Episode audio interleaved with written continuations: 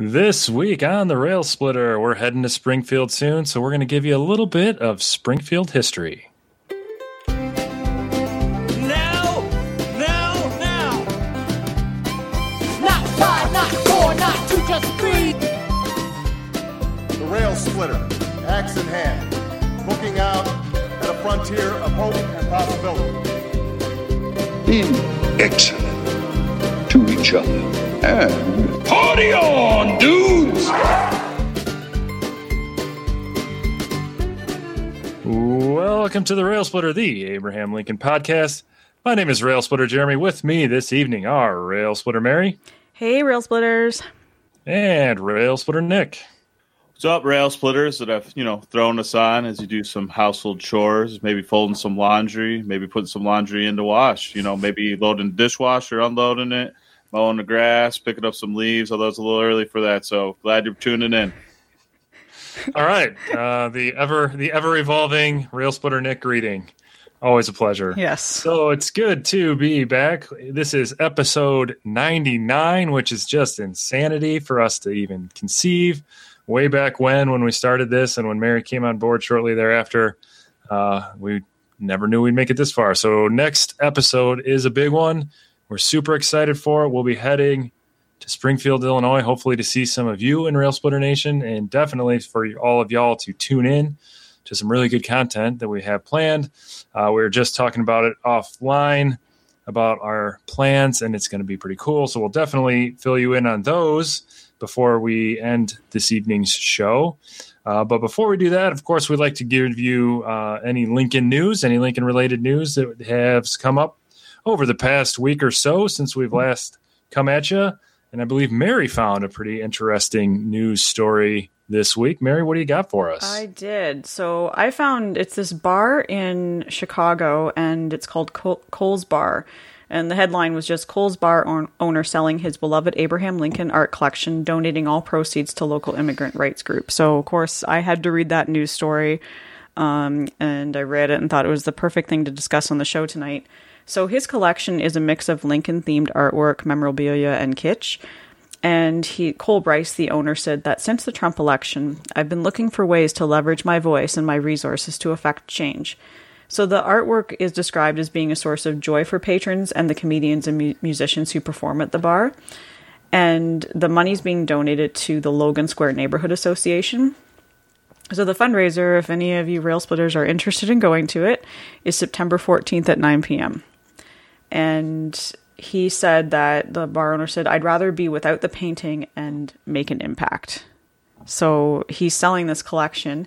And his collection started when Bjorn, um, s- I, am going to butcher his back, last name, which is really bad because I'm friends with this guy on Facebook, uh, Skaptason. He's the operator of the Abraham Lincoln Bookshop in Chicago. He offered to sell um, Cole a goofy black velvet painting of Lincoln for quote unquote real cheap, which became one of the bar's first pieces of decor. But unfortunately, it was stolen. Which, what the hell? Like, why would you? Like, why? So after that velvet art was stolen, a local artist helped Bryce throw a Lincoln themed art show, and more pieces started to come in. Um, so besides the art, Bryce also has other Lincoln artifacts, including a plaster cast of Lincoln's face and iconic photos of Lincoln printed from an original glass plate negative. Um, many of the artifacts are slightly damaged, which is why he's able to get them for such a good price. Um, so also at the fundraiser, he's going to be selling T-shirts. And the idea came to him when a customer insisted on buying one of the paintings.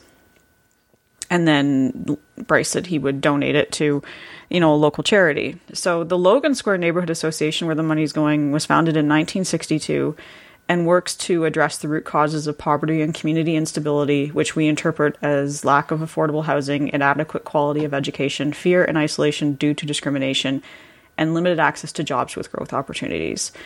So I think this is a really great fundraiser. And even though he's going to be without his Lincoln art collection, um, he said that he would rather be left with memories and, an, and, a, and a positive impact, which is really great. And I think that this is something that Abraham Lincoln would have su- supported. I think this is very much something that is in the spirit of Lincoln. And it's great to see something so positive being done. Yeah, no, I agree. Great. Uh, I guess Trump was good for something. um, No, I think that's awesome. I didn't know about this in Chicago, so um, this place existed or this happened. Would have been cool to go to the Lincoln Art Show for sure. Mm-hmm. Um, so yeah, no, definitely awesome. Good cause, getting it out there. Rock on. Except Yeah, for I- that, except for that punk ass who stole the painting. I know. Yeah, yeah. Not cool. So, and yeah, if you look at the the link or, wh- or whatever, find the article. There's um, many different styles of Lincoln paintings. They're not all just like Lincoln portraits that you could hang in your office. I mean, you, you could hang them all, but some of them are more artistic. Some of them are kind of abstract. So, I think there's appears to be something for everyone. Um, and a lot of us, like I'm guessing, most of the artwork would probably be out of my price range for something for the house, but it's still kind of cool to go and see other folks who are into Lincoln and might be bidding on the art. And uh, Logan Square is a pretty cool neighborhood. It's kind of uh, you know up and coming. Not I mean not up and coming. It's been there forever, but it's getting trendier and trendier. I think for for young people, um, and it's kind of a kind of a hip neighborhood now. I think so worth checking out um, in in Chicago for sure. Um, among many other Lincoln related things in that great city. Uh, and we'll talk a little bit about Chicago, although in an indirect way, when we talk about the history of Springfield. Um, so, as many of you know, we are going to Springfield next week. Uh, we're recording this on Tuesday. We'll be leaving for Springfield, Mary and Nick on Friday, and I'll be leaving on Saturday uh, to spend Labor Day weekend in Springfield. Uh, so, I think uh, we all kind of agreed that it'd be important to give a little backstory on Springfield and why it is uh, so important, obviously, in Lincoln's life. Um, so, one of the central parts of the Springfield story and Lincoln's story, and where they really align, is um, how the capital of Illinois became located in Springfield. So, we'll talk about that. We'll talk about what brought Lincoln to Springfield, among other things. So, um, as many of you know, Lincoln was born in Kentucky, uh, Knob Creek area of Kentucky, moved to Indiana for some time, and really didn't come to Illinois until a little bit later on in life, uh, and wasn't really a Springfield resident in earnest until he was a, a full-on adult. So I think a lot of times people misunderstand his time. Even people from Springfield think that you know he may have grown up in New Salem and then moved to Springfield. Um, not really, not really a child of Illinois, more of an adult young man. Um, certainly, very, very important formative years that he spent in Illinois, um, in Sangamon County, um, mostly in New Salem, and then, of course, in Springfield. Uh, but that is something worth noting that it's not, you know, his birthplace by any means, and it's not really his boyhood home either. Um, however, um, super, super important in Lincoln's life. Um, and the story of how the capital came to Springfield, I think, is important. And I would like to entertain the idea that had that not happened, we may not even be talking about Abraham Lincoln right now. And he may not have been the person that he ended up becoming as far as reaching the presidency and then, of course, uh, saving the Union. Uh, had I think the, the capital being in Springfield may have been a huge contributing factor to that. But before we get too carried away, I know Mary, you had done some research about Lincoln in Springfield kind of before that and his more formative years there. So why don't you fill us in a little bit on those topics? All right. So Lincoln came to Springfield on, and this is a very ominous date, April 15th, 1837, wow, so eerie. which is exactly 28 years before he will pass away, unfortunately. Um, so prior to this, he had been living in, as Jeremy said, New Salem. So one day he just packs all his possessions into two saddlebags, does the 20 mile ride to Springfield. And I think he was already familiar with it at the time. Um, so he stops at Abner Ellis's general store located at 103 South Fifth Street. He knew Ellis, having worked for him for a short time at his store in New Salem. And he asked the young clerk working there about a mattress, blankets, sheets, and a pillow for a single bed. This man was Joshua Speed, who would become Lincoln's best friend. The cost of all these items was going to be $17. And this is probably one of the more famous chats that's taken place in history that starts a best friend, like, you know, a best friendship. Kind of their, their, their meet cute, as it's called in rom coms. Exactly, yes. Um, so Lincoln says to him, It is probably cheap enough, but I want to say, as cheap as it is, I have not the money to pay. But if you will credit me until Christmas and my experiment here as a lawyer is a success, I will pay you then. If I fail in that, I will probably never be able to pay you at all. Um, so Speed responds, The contraction of so, so small a debt seems to affect you so deeply. I think I can ju- suggest a plan by which you will be able to attain your end without incurring any debt.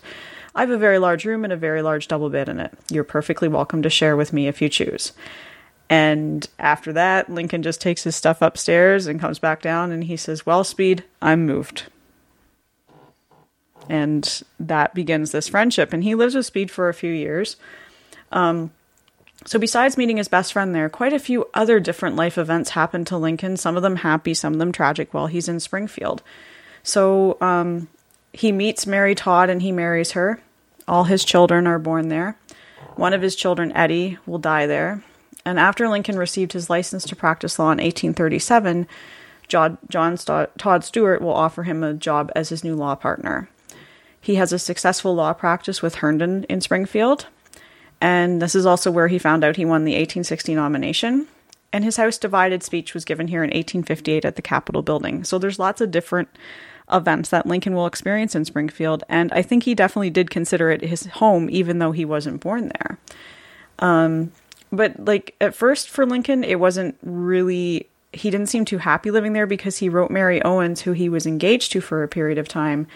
This thing of living in Springfield is rather a dull business after all. At least it is so to me.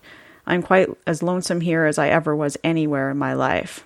Um, but he does manage to make a pretty good group of friends besides Speed. There's James Matheny, who would be Lincoln's best man, Milton Hay, James C. Conkling, and they would meet um, most nights and gather around the fireplace at the back of Speed's general store, and they would just have like they had this informal literary and debating society. Um, and they would listen to Lincoln tell stories. And this is actually something that's portrayed in a really good historical fiction account of Lincoln's time in Springfield um, called A Friend of Mr. Lincoln, which we actually had the author on a very early episode. Um, it is an excellent book, and I would highly recommend it. And then through John Todd Stuart, he was introduced to various social circles in Springfield. Um, and while he was there on July 4th, 1837, he would have witnessed the laying of the cornerstone of the new Greek revival state, um, the, the building there. And at his time there, the streets were not paved, and there was these random cows, hogs, and chickens walking all over the place. And uh, Ronald C. White states that citizens debated whether the hog's filth or constant grunting was the greater annoyance. So it might not have been the cleanest city, but that was the way things were in those times. Um, a lot different than they are today. Um, and David Herbert Donald describes it um, as being like just the typical frontier town, especially if you were coming from the east. So if you were coming from like a place like New York City and you went to Springfield, you would be you would feel like you were on the frontier. You were out in the wild west, basically. Um, but to Lincoln, Donald says that this was the most cosmopolitan and sophisticated place that Lincoln had ever lived. Yeah, that's that's an interesting take on it because there are those competing, I guess, competing images of the frontier town and then it being cosmopolitan in Lincoln's world. Uh, but if you can imagine coming from, you know, living in the pretty hard scrabble fashion that he did in Kentucky and Indiana and really in New Salem too, that it was the first actual I don't even know if I would say city, but like you know more of a community not, and not just farmland uh, that he lived on. Um, and he was very much um, un, an, unmade person uh, when he came there. Um, I think, and not to get ahead of ourselves, but I think this does a good job of painting the picture for what Springfield meant to Lincoln. I think there are two things that really solidify it, one more so than the other. The first is that Mary Lincoln decided that um, Abraham Lincoln would be buried in Springfield which um, at the time of his death was certainly not assumed by anybody, because you know it would would have made sense for him to be buried somewhere in Washington, um, or somewhere out east, perhaps in, in a bigger city, uh, because of the distance that they would have had to travel, and perhaps to kind of solidify him maybe more historically, because Illinois was still very much the frontier. Um, but she chose Springfield um, even though he you know he had lived there for 25 years or so.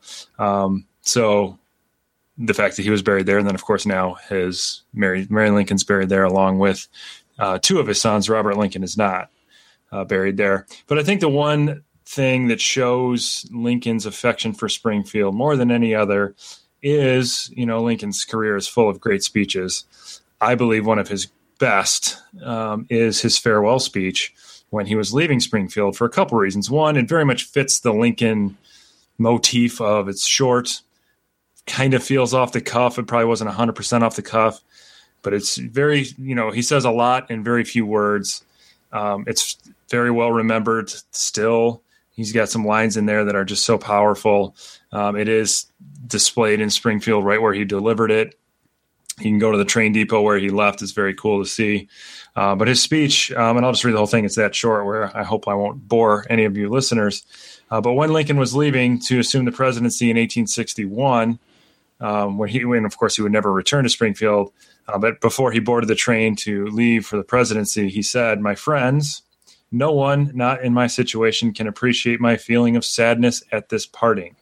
To this place and the kindness of these people, I owe everything." Here I have lived a quarter of a century and have passed from a young to an old man. Here my children have been born, and one is buried. I now leave, not knowing when or whether ever I may return, with a task before me greater than that which rested upon Washington. Without the assistance of that divine being, whoever attended him, I cannot succeed.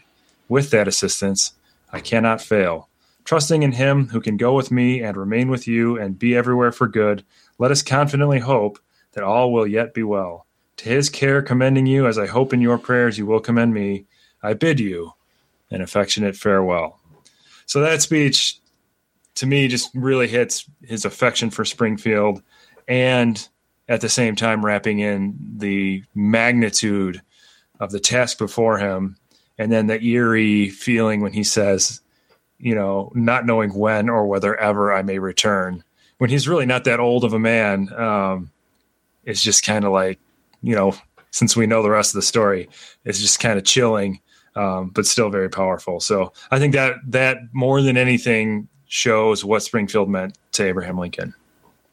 I'm I'm really glad you brought that speech up, Jeremy, because yeah, that that is the one thing that, that as you said, it shows his love. Um, it's actually one of the speeches. Whenever I like, whenever I read it, I don't know, I get more emotional than I do with some of his other speeches. I I think it's just because of how the story plays out for him that he doesn't get to return to to the town that he you know even though he wasn't born there it was his home and i think he felt a great connection with the citizens of springfield and that speech really proves it and just the mm-hmm.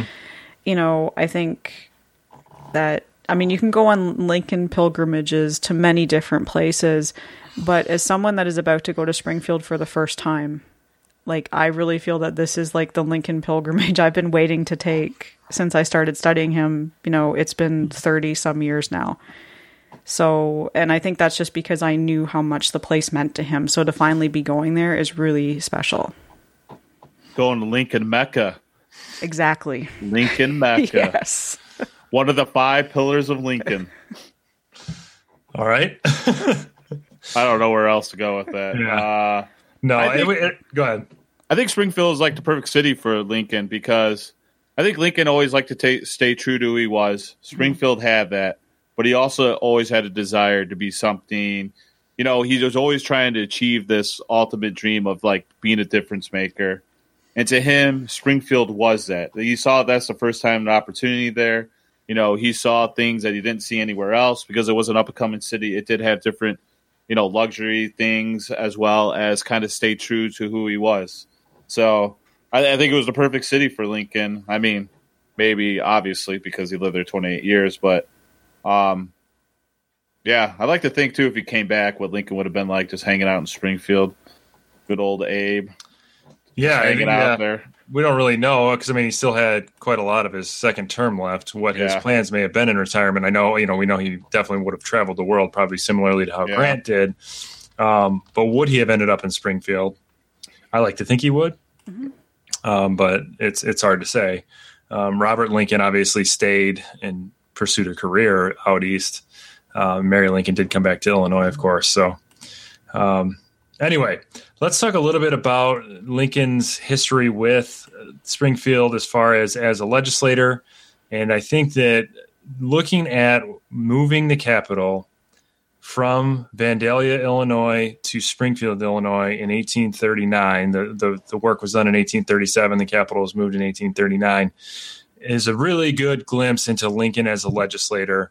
He did a lot of good, um, had a lot of votes that I think you can really look at it to kind of determine who he was as a, as a legislator and who he was as a person, specifically when it came to slavery and some early dissenting votes to um, pro-slavery bills that I think get lost sometimes. But you know, that's that may be a discussion for another day.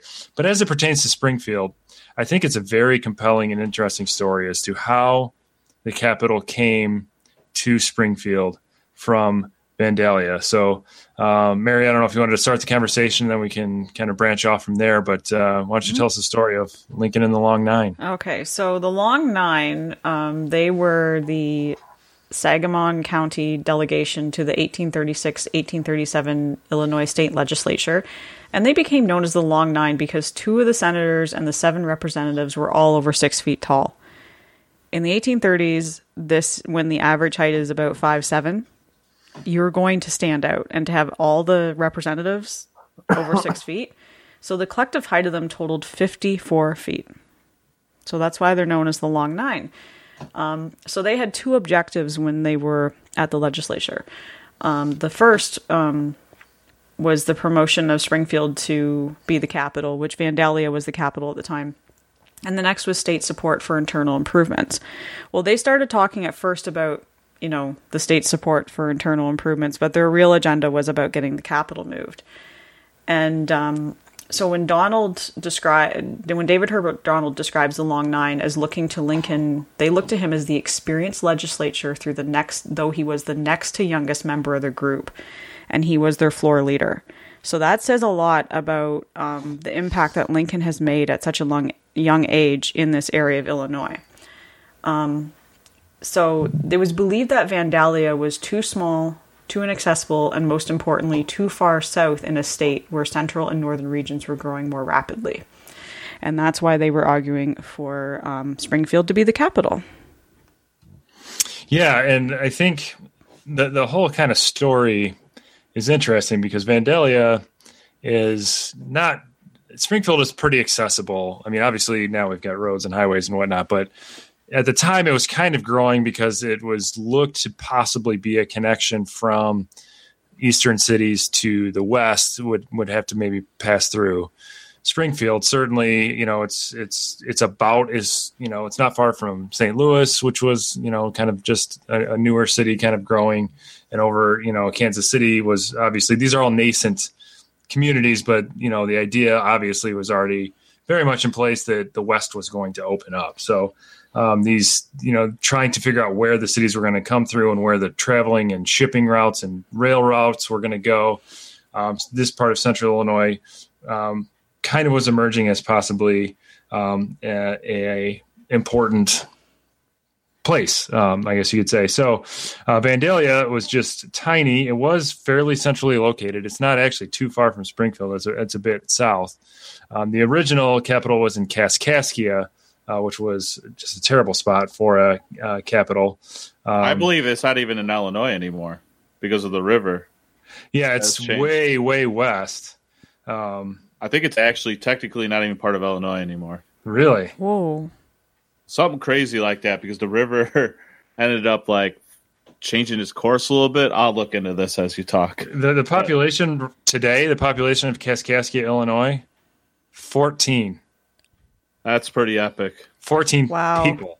14 people, not 1400 or 14,000, 14. 14 people. So like Bad this, choice. this family and that family. Um, so it's down um, kind of by the southern part of Missouri, south of uh, St. Louis, um, along the border between Illinois and Missouri. So not a very accessible spot. So that was quickly moved uh, from uh, Kaskaskia to Vandalia, uh, but Vandalia was a small town too. So really looking at when they decided to move from Vandalia, which which I think is a is a pretty fascinating story because they built a Capitol building, a new. They built three Capitol buildings in Vandalia. They built one that was destroyed by fire. Uh, then they built another one. Uh, I can't remember off the top of my head what happened to that one. And then they built one two years before they moved the capital. So that Capitol building for the state of Illinois, they put they cost sixteen thousand dollars, which is a bunch of money now. You know, when you figure, uh, you know, 100, 100 change years later. Um, so it was a fairly new Capitol building when this big surge of moving the capital kind of started gaining momentum. Well, it's you know everything's difficult to look at in 1840s through 1840s lenses, but um, to look at the long nine and why they chose Springfield, well, Lincoln was, you know, Lincoln and one of the senators and then another one of the state reps was from Sangamon County, so it was clear why they wanted it there. But they also had some representatives on the long nine who actually represented other parts of the state, and they were lobbying for it as well. Um, and it kind of mirrors Illinois politics of today in a way because today Illinois politics is Chicago and then downstate. You know, that's kind of the lingo that we use in Illinois. So if you're not familiar with it, Rockford, the city that Nick and I live in, is considered downstate. We're about 12 to 15 miles from Wisconsin, which is not downstate by any stretch of the imagination, but anything that's not Chicago is considered quote downstate. So um, similarly then now it's not too crazy huge like it was like it is now. Okay so back then chicago was in the conversation to be the state capital. Stephen a. Douglas who's going to pop up several times in our conversations obviously about lincoln from chicago wanted it to be in chicago. Um, looking at chicago as the biggest city in illinois which it was but it's not quite the chicago and springfield that it is today in the 1840 census. So, of course, this is three years after the decision was made and one year after the capital moved, but it is the most, the closest census data we have to the time. Springfield had 2,500 people. Chicago had 4,400, about 40, 44, 4,500. So, yeah, Chicago is quite a bit bigger, but it's not as if Chicago is this gigantic city um, yet. Um, so they're kind I get you can ar- arguably comparable in size or roughly comparable in size, and you can make the argument that Chicago wasn't centrally located. Now, if you look, if you fast forward a little bit, uh, Chicago was at in 1840 the 92nd biggest city in the country. Uh, 20 years later, in 18, I'm sorry, 10 years later, in 1850, it went from 4,500 to almost 30,000. It went from the 92nd biggest city to the 24th biggest city in the country. And then by 1860, just another 10 years later, when Lincoln gets elected, there's 112,000 people in Chicago, and it's the ninth biggest city in the country. So, this, I think, does a nice job of kind of showing how Illinois changed as Lincoln's, you know, popularity and political career um, over those 30 years. Uh, but to go in 30 years from 4,500 to 112,000 is significant growth for Chicago. Springfield in 1840, like I said, had about 2,600. Um, in 1850, it had 4,500. So about the size of Chicago was just 10 years before. And then in 1860, had 9,000. So it's growing, but Chicago, of course, is just growing by leaps and bounds. So um, at the time, they were comparable, and then of course Chicago took off, and Springfield didn't. Vandalia doesn't have any census data for 1840, but in 1850, 419 people. So I think that's part of it too. There's just not, you know, there's just nothing in Vandalia. I'm sure the legislators weren't too thrilled about the one tavern in town and, you know, the no, no, the nothing else. So uh, the other city that was in the conversation was Peoria, um, and that the, the growth pattern for Peoria is interesting to me because Peoria was quite a bit smaller than Springfield at the time. Peoria had about 1,500 compared to Springfield's 2,500, so it was a thousand people sh- uh, fewer. But by 1850, Peoria had passed up Springfield, and then by 1860, um, had 14,000 to Springfield's nine. So, looking into their crystal ball, trying to see what was going to be the most influential city, I think everybody probably realized it was going to be Chicago, but the central location of Springfield I think is what drove the long nine. Um, there's some theories about the uh, back, a backroom deal orchestrated by Lincoln in which um, the long nine, who are all Whigs, decided to back an internal improvement plan, which actually ended up bankrupting the state um, and put the state in debt for decades. Uh, but they there was a plan to spend millions and millions. I think it was like fifteen million dollars on internal improvements, um, and the theory was from a lot of historians that the Long Nine agreed to vote for the internal improvements bill in exchange for moving the capital to Springfield. Now, in 2019, historians are kind of starting to divide on that a little bit. And there are, I think the trend now is for a lot of people to are finding evidence and, and supporting an argument that um, they would have voted for it anyway because Whigs were generally in favor of internal improvements and it wasn't really a backroom deal. Um, it was really came down to Peoria or Springfield because of the amount of people that didn't like Chicago as much, and Lincoln was able to convince people to vote for Springfield. So um, interesting. I think that it's important to note that the capital Lincoln. I think Lincoln's influence as a, as a legislator increased because of his connections in Springfield. He knew everyone in Springfield. I think he was much more of a much much more adept at um, kind of navigating the political landscape when he was in his hometown.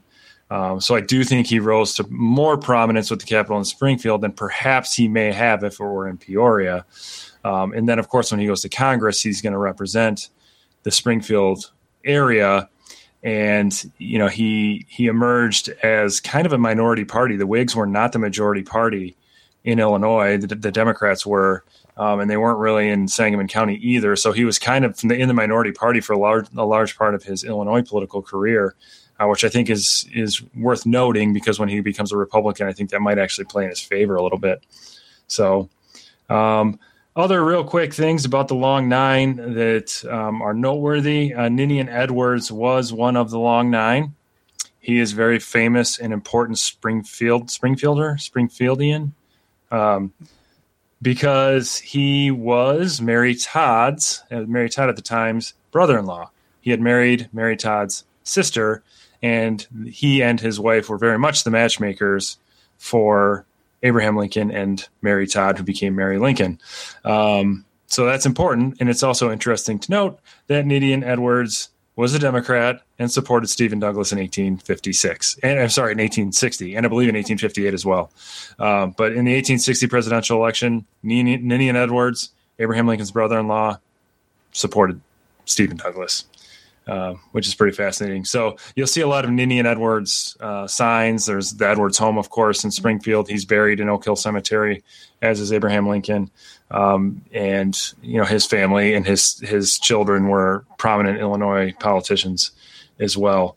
Um, so yeah, that's that's the long nine. That's how the capital came to Springfield. Anything? Sorry, sorry if I rambled a little bit there. Not at all. All right. I found the info on Kaskaskia. So prior to 1881, the Mississippi River did go west of the town. Then in 1881, there was a flood, and the Mississippi River shifted into a new channel, taking over the Kas- Kas- Kaskia River. Therefore, from that time on, the Mississippi actually runs on the way I think I said that backwards. It ran on the west side of town. Now it runs on the east side of town. So now they actually have an Illinois uh, area code, but a Missouri zip code. The only way you can get into the town is through Missouri. So it actually is separated from Illinois, still considered part of Illinois because of the rerouting the Mississippi down there. So kind of interesting. That's- and the cause of the flood was the deforestation of the riverbanks at that time. So Oh. So, Kinda- so you can make the argument that Illinois, there's there's parts of Illinois that are west of the Mississippi. yes, Yes. now now you can yes since 1881 yes That's crazy. yeah That's so really interesting. yeah I didn't know that I, I was at a conference and I remember uh, the speaker was talking about that and I, I also found it very fascinating so um, but good thing they didn't build it there because the whole town got wiped out by the flood pretty much and that's probably why there's you know 14 people living there now but if you are a rail splitter listener anybody in town tell your friends because we could have the whole town of Kaskaskia listening to us. Or at least like 20% of it. Yeah, exactly. I wonder how Saturday nights are there. It can't be that great. It got, Right. I mean, they lost out to Vandalia, so they couldn't have been too crazy. Yeah. Poor Vandalia too. They like they built that capital hoping that they would stay. Like hey, look, we care. We're going to build this Capitol. They were still like, ah, see ya. Yeah, it's still there. Yeah, there's Yeah. you still tour it. I don't. I mean, I don't know what else you were Wow. doing, Vandalia. Yeah. Maybe they're still holding out hope that one day, like, it'll change and they'll get to be the capital again. You think they have like the area? This is where the vote was taken to Yeah. to, to- the move the it Capitol. happened. yeah, to rip our hearts out. This is where it happened.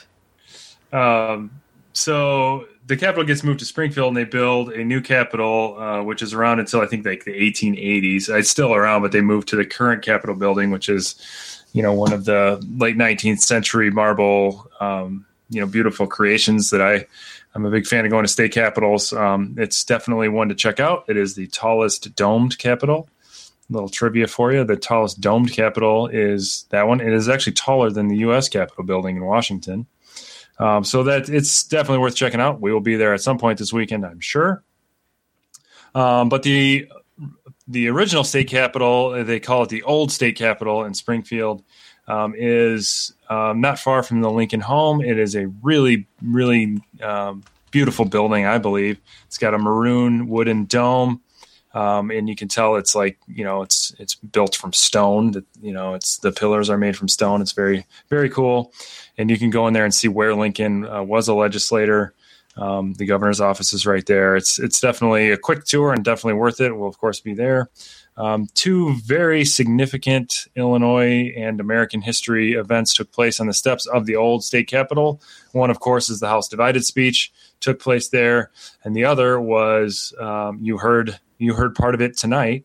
And every time the rail splitter is on, Barack Obama announced his candidacy for president of the United States in the 2008 election on the Capitol steps at the old state capitol, where he mentioned the rail splitter. He said the words "the rail splitter," axe in hand. Um, so he he uh, referenced Abraham Lincoln in that speech, and then that's where that happened. Um, and I believe that's also where he introduced Joe Biden as his um, running mate, if I remember correctly. So. Um, yeah, so that's a little bit of Springfield history. One other element of Springfield history we did want to touch on. Uh, we could probably do an entire episode on the Long Nine, and we may do that at some point. Uh, we could also do an entire episode on the Springfield race riot of 1908. Um, but I wanted to just kind of give a little bit of a backstory on that because it is, um, other than Abraham Lincoln, by far the most important history event to happen in Springfield. Um, and it is often overlooked, I think, in the history of the United States, the history of Illinois, the history of the Midwest. Uh, but in 1908, there was a huge uh, race riot, uh, or it's called a race riot. It was more of a, um, I don't know what you would call it now, uh, but essentially what happened was um, on the 4th of July in 1908, uh, a, uh, a white man was murdered. Uh, the story went that there was a big party, big Fourth of July party in town, um, and a someone broke into a, a, a black male broke into a farmhouse. Um, the daughter woke up and saw a figure in her room and couldn't really make it out because, of course, it was dark.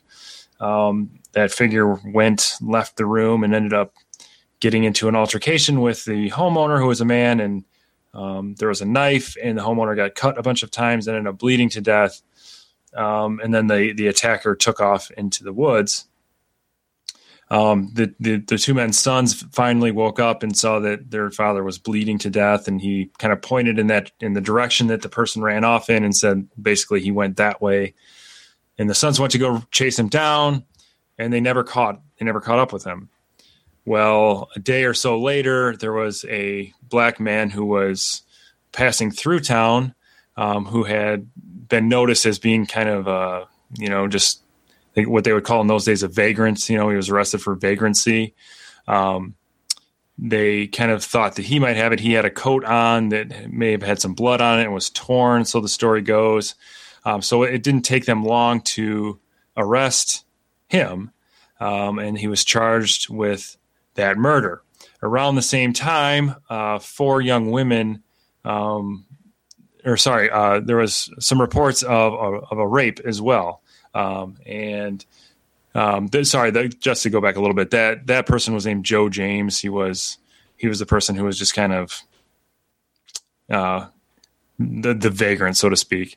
Um, Then uh, a rape was reported also by a black male. Um, it was the the victim of this was Mabel Hallam, um, and she reported she was you know reportedly a respectable young married woman who had been attacked in the same uh, neighborhood as that murder had happened, um, and um, she said that she had been raped by a black man. Um, didn't have much of a description for him, and eventually George, a man by the name of George Richardson, was accused. George Richardson was from a prominent black family in Springfield. His grandfather ran a barber shop, and one of his clients was Abraham Lincoln. So Abraham Lincoln's barbers, and there's a nice uh, looking for Lincoln plaque uh, in Springfield where the barbershop was and where there's a quote from Abraham Lincoln about his barber. Um, and just, you know, that profession was largely um, composed, comprised of African Americans at the time. Um, so George Richardson was then charged with with the, the rape. Um, and both of them were put in the jail, the Sangamon County Jail. So what happened after that was a mob formed outside the jail and there was um, estimates were about five between three and five thousand men outside the jail wanting to essentially perform a lynching. In other words take them out of the jail and they would have hanged them or murdered them in some way beat them probably. Um, so they wanted to do a lynching lots of chants with the n-word and, and various other things. Um, so sensing some trouble uh, the sheriff decided to um, sneak the two suspects out and have them taken to another jail. When the mob heard of that, they um, went crazy and started attacking black neighborhoods. So they went up to black neighborhoods, and this mob of 5,000 people basically just started burning and destroying um, homes and businesses. If a business was owned by a white person, but they felt was a black sympathizer, they destroyed that. They tried to burn down Lincoln's home, but it was saved by Ninian Edwards' son, whose name was also Ninian Edwards. Um, and they, he stopped them from burning Lincoln's home, but Lincoln's home could have been destroyed. Um, they were chanting things that included uh, curse the day that Lincoln freed the N words, um, no N words in Springfield, kill them on sight. Um, so this is very much a racially charged, um, you know, essentially organized attack on innocent people. Um, and it got escalated and escalated until the National Guard was called in. The National Guard had to come in and put down uh, the riot. So, you know, for hours and hours, I, I, don't know exactly how long it happened. I apologize for not looking that up. Um, this white mob essentially attacked, attacked a black neighborhood. Of course, the black neighborhood did, you know, the, the residents there did the best they could to defend themselves. Um, in the end, uh, there was uh, adjusted for inflation at something like $4 million of damage done. Um, very, very um, important event. Nine black people died, um, were murdered. Um, seven white people were died, and for a long, long, long time, the narrative was that um, they were also casualties of the fighting. It turned out that five of the white casualties were killed by the National Guard, and two of them were suicides. So actually, none of them died as a result of the actual um, whatever you want to call it, the riot. Um, why is this important? Of course, it's a huge event. People died. Um, showed the racial tensions of the time. The facts that it was the fact that it was juxtaposed in Springfield, Illinois, and not far from where Lincoln's home was or where he was buried. Very, very important. Um, but this was a national news story. Um, some say that it led to or was one of the leading causes uh, that led to the formation of the NAACP, because um, it was right around the time it was founded, um, and it definitely brought the you know racial tension of the time to light. I think you know I would argue that part of the reason that it became so important and kind of became a rallying cry for early civil rights activists were because it was in Springfield, Illinois. These kinds of things happened all the time in the South to certain degrees. Lynchings happened a lot more frequently in the South, uh, but they didn't quite have the audience perhaps for you know a civil rights kind of groundswell maybe that Illinois did, uh, but the, the race riots um, very very important event in civil rights history, certainly in Illinois history, and it's an event that often gets overlooked, um, certainly in history classes and history books. So um, I'll get you know if we end up doing a more detailed because I do think it applies to Lincoln, you know, certainly at least indirectly. Um, we can definitely do an entire episode on it because it's a pretty fascinating story. Um, and you know, again, at the time, Springfield wasn't huge, so it's all within blocks of where Lincoln walked. So, the race ride of 1908 definitely something you may want to read up on. Um, it's it's pretty fascinating and shocking that uh, many of us, you know, I didn't know anything about it even when I was a history teacher. I didn't know much about it, so definitely worth checking out. And we'll uh, we'll look at the the monument that they have or the memorial they have to it when we're in Springfield. It's right across from the museum uh, as well. So that's that's what I got for the Springfield race ride of 1908. Thank Yes. you. Yeah, thank you for that. It's not only overlooked now. I mean, it was overlooked pretty quick uh, by Springfield. When I was doing some research for the show, I came across a State Journal Register article by Mike Kienzler, and it talks about in 1914, uh, you had basically some citizens, a group of citizens, were worried about their social conditions in their cities. So basically, they undertook this massive, basically, um, study, um, which was help funded by the Russell Sage Foundation. So you had about 120 volunteers, just about all women. They collected data from March of 1914 to July 1914. They did it in nine areas: schools, uh, the insane and alcoholics, recreation, housing, charities, industrial conditions, public health, the correctional system, and local government. The detail of this is, according to the study, they literally went and observed at least once all 224 public school teachers. So this was an extensive study, and not once, not once did they mention the race riots that took place in 1908, and not once did they even look into race as a social issue. And to say that wasn't a social issue that needed to be studied when what six years previously you had this race riot that grabbed national attention. So um, not something that was only that's overlooked now, but um, shortly after uh, it took place as well. So I thought that was kind of interesting. Uh, you can find a survey online, um, the actual survey. So if you go to the you look it up the survey, you probably get a news article that I mentioned earlier, um, and some kind of interesting facts. Basically, Springfield was a lot like many cities at that time at the turn of the century. So, um, people working long hours, poor living conditions, for little pay, Yeah, and but you will not get anything about the racial tension of Springfield in that survey, unfortunately.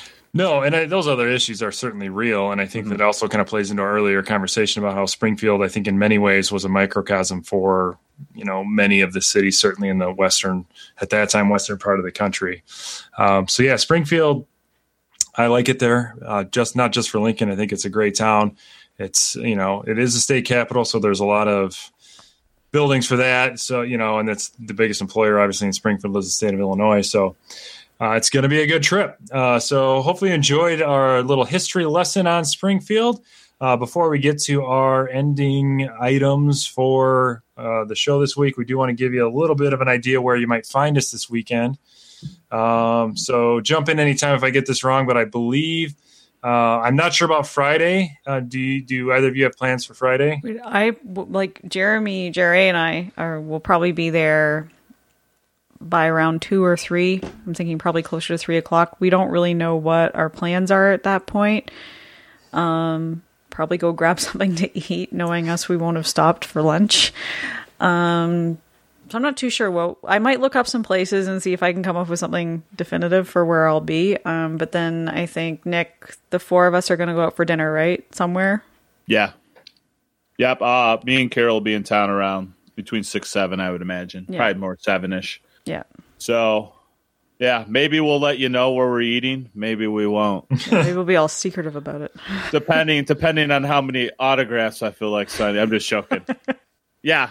So I don't I don't know if we'll we'll definitely tweet something out. I'm sure. Yeah. Well, I'm sure Mary will. Well, and really, I- but by all means, just sh- shout out us on social media if you're like, hey, where are you guys at, or what are you guys doing? You know, if you're in Springfield or if you're passing through, um, it's not that big of a town. So you know, if we're like, oh, we decided to run over to the to the tomb, or we decided to run to the Capitol, they're all within five minutes uh, drive.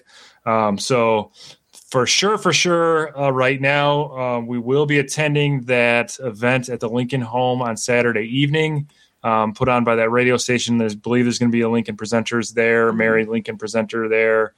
Um, kind of a block party should be kind of fun. What's the time on that? That's early Um, evening. it right? is from 5.30 to 7.30 and it is Okay. the party like it's 1860 at the lincoln home national historical site um, it's sports radio 92.3 fm 1450 am um, and yeah it's just at the lincoln home and there's going to be mr and mrs lincoln there which um, mrs lincoln's going to be portrayed by pam brown who has very generously offered to um, come to the museum with us on Sunday. So we will be meeting up with her. We will be at the Presidential Library and Museum on Sunday. Um, we- will be there. I think around noonish, twelve thirty or so. I think we're meeting up with her. Saturday night. What's the place called, boys? Again? So after the event at the Lincoln Home, we're going to walk over to Obed and Isaacs, which is on Sixth and Jackson. The Lincoln Home's on Eighth and Jackson, um, and we're going to try to use that as a venue to do our recording of our hundredth episode while we're there. Uh, that's obviously contingent upon you know we don't want to impose on them if they're you know they're really busy. They've got a really good outdoor area, so we may kind of we may be camped out in front there and recorded outside. Uh, we may kind of play that by ear, and we may record that a little bit later in the evening, just because it might be a little bit better. So we don't know exactly when that live recording is going to be. If you're going to be in the neighborhood and kind of want to know, we'll probably have a better idea on Saturday. Um, but if it looks like it's super crowded and it's not real conducive to a live recording, we may wait. Uh, we may have to change plans do an audible at the line of scrimmage. Uh, but right now, the plan is sometime after 7:30 um, and into maybe Saturday evening to do a live recording of episode 100 there at Obed and Isaacs. Here's what we can guarantee, though. We'll be there by eight, and we'll be there. We'll talk to you. yes, We just don't know if we'll have mics out and recording. But we're there. We're there to talk. We're there to hang out. We're there to shoot the shit about Lincoln. Sorry about my swearing. I gotta get one in at least an episode. Um, and by all means, I'm gonna get two in here right now. By all means, talk mad shit about Fillmore. yes, So Yes. uh, Yes. for sure. So we'll definitely Yeah. be there eight till two in the morning. um, and then wherever you guys are partying after, we'll go there. Um, that actually, I'm not going to guarantee that, but um, So, and then uh, I'll be wearing a Rail Splitter T-shirt. Um, I believe I on might not be Saturday. wearing a Although shirt. It's a long day. Nick's not wearing a shirt.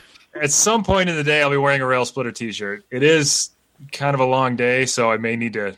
And it's August. Uh, although will that be September? No, it'll still be August. I may have to change, but uh, I'll be wearing a Lincoln shirt of some kind. Uh, but anyway, come come talk to us. We'll have microphones. We'll probably be doing some interviews just just because. Um, so yeah, Saturday, Lincoln home from five thirty to seven thirty. Then we're gonna head over to Obed and Isaacs. Sunday around noon, we'll be at the museum. Somewhere in there, we're going to go obviously to Lincoln's tomb, to the state capitol, to the old state capitol. Um, I don't think we'll get out to Old Salem or to Old Salem, New to Old State Capitol. Not the Old State Capitol, but New Salem, Salem. We- although we may. Um, and then, of course, there's hundreds of others. You know, there's the Frank Lloyd Wright uh, that's there, and there's the Lincoln Herndon Law Office, and the the train depot, and um, all of that stuff. So we're you know we'll get to as much of it as we can, and we'd love to chat with you all along the way. And then Monday, um, I don't know what we'll be doing in the morning necessarily, but we may be heading out of town fairly early on Monday. But um, so that's kind of the tentative plan. But I would say check out social media if you want to meet up with us. We'll definitely try to live tweet and let you know where we're at and when we're going to be there. All that good stuff. So we really looking forward to seeing you there. This is a very big deal for us, the hundredth episode. Um, and please don't be shy. I don't think there's going to be thousands of people fighting for time on the rail splitter. So uh, please, please uh, come and chat with us. We'd love to love to talk to you. Which brings us to our two weekly features at the end of the show. The first is of the people by the people, which is media, social media posts that uh, we just wanted to point out. Um, if it's all right, I'm going to start tonight just because I wanted to do a couple shout outs. I didn't notice it because I wasn't looking at the comments, um, so I did want to just mention something. It's it's kind of been a while, but when uh, Mary posted our 96th episode when I came back from my hiatus, um, some of the contents, the contents, some of the comments uh, were very kind. So I wanted to thank those of you who commented, um, Kathleen, uh, Jim, and Tom specifically, who I didn't notice that you had mentioned me by name and said some very nice things. So uh, I really enjoyed those comments um, on that post, and I appreciate those. And those of you who congratulated me on um, my doctorate, I appreciate that as well. Um, so those those were some things I just wanted to that I saw on social media that I wanted to say thank you for. So thank you everyone who who gave me those shout outs, and I apologize I didn't like them or see them because I just didn't look at the comments when I should have. All right. Am I up next? You are. You, your turn. All right, we got two reviews that have not been read on air. So, this is from July 25th, five star review. Just another Matt Byers. An informative podcast with extremely knowledgeable hosts. Each brings something great to the table. Just don't get them started on sickles or peach orchards. You know what? Just avoid peaches altogether. so That's good. That is good. I like that. Um, yeah, we went off the rails on that one a little. Uh, then we got another five star review. This was August 20th from Watchmen Studios. Um, you know, hey, Watchmen Studios, if this is movie production, Chester A. Arthur, gold. Anyways, um, as a longtime Lincoln reader, this show is top notch conversation on Lincoln related topics, thoughtful, insightful, and full of fun facts. Easily more engaging than the deep scholarly Civil War podcasts. Nice work. Keep it up. Subscribed. Nice. Well, Watchmen Studios. Uh, I don't know if we're better than Scholarly Civil War podcast, but we'll take the five star review and we appreciate it.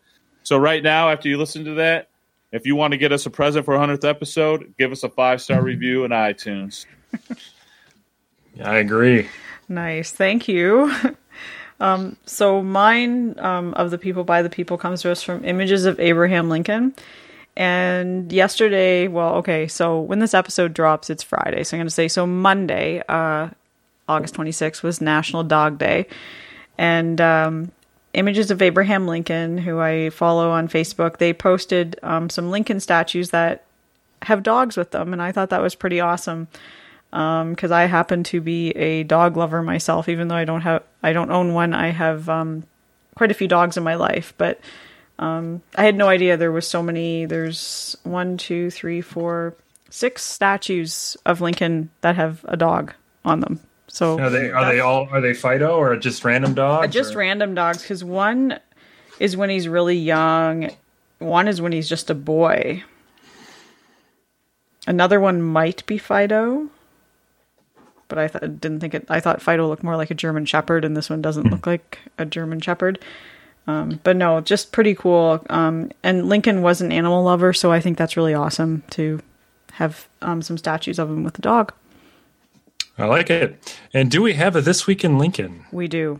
All right. All right. So- Good work, Mary. so there was a um, one of our members on our Facebook page, um, Mark. He posted some Pez dispensers, and one of them was General Grant, and the other was Abraham Lincoln. And I thought that was pretty awesome. And I, as soon as I thought, I was like, "That's our this week in Lincoln." I like it. And we will have a whole new crop of this week's in Lincoln because Springfield just brings them out. He's just painted in weird spots and there's just all kinds of cool stuff. So hopefully we'll we'll have a whole new crop of this week in Lincoln's for you. So any parting thoughts for episode 99, the last of the double digit episodes, Mary or Nick? Uh, it's been quite a ride so far. A very, uh, very fun one, and I'm looking forward to the next 100 episodes. And when I'm in Springfield, Nick will be happy to know that I will also be expanding my mug collection. Hope you bring a whole ex- separate bag. Oh, I'm bringing a whole U-Haul. I wouldn't be, dude. I don't know how Jerry A lives with you. I don't know either. There's like they're they're practically like he had to put the dishes away the other day, and the mugs are stacked on top of one another. Are you bringing your own mug for the mornings, like for coffee? At the No, I'm not that bad. Actually, I'm bringing my Cleveland Indians Tervis. Hmm. Yeah, sorry. Ouch! ouch! All right. Any parting thoughts, Nick? No, uh, keep uh, check out the social media if you're in Springfield, kind of wondering where we're at. So I'm sure we'll be posting. Mary loves Facebook Live, and um, so yeah, so Yep. we'll be out and about. Um, if you're interested in uh, coming and talking Lincoln, by all means, seek us out. Yep, absolutely. Don't be shy. Come seek us out. Say hey. We'd love to see you. And the next time you hear us, we will be from Springfield, Illinois. But until then, keep walking the world with mouths toward none and with charity for all. And we'll see you in Springfield.